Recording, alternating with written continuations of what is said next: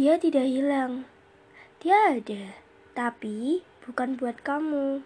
Ya, walaupun melupakanmu tidak semudah kamu mengganti aku. Kamu berhasil melukaiku, tetapi aku gagal untuk membencimu.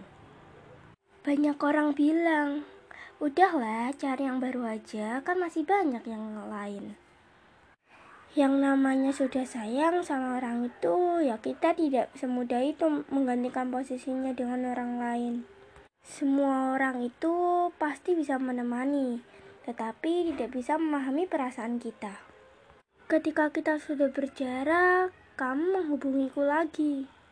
Dan kamu mendekatiku dengan membuat janji-janji manis yang membuatku bisa terpancing dengan kata-kata itu.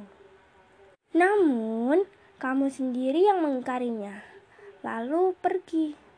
Kamu tahu kan, kalau aku itu sebenarnya masih suka sama kamu, tetapi bukan aku yang kamu mau.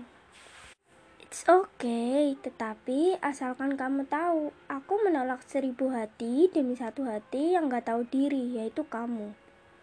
Bagi kamu, melupakanku itu mudah, tapi bagi aku tidak.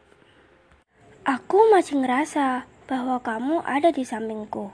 Sampai akhirnya aku capek nungguin kamu. Jadinya aku deh yang deketin kamu. Tetapi cara ngeresponmu tidak sesuai dengan ekspektasiku. Ya, aku akan melupakannya pada akhirnya dan mungkin bahkan segera. Tetapi itu tidak mengurangi rasa sakit yang sekarang. Pesanku, berhentilah menangisi dia dan gunakan kekuatan itu untuk melupakannya. Bye semuanya. Sampai jumpa di episode selanjutnya.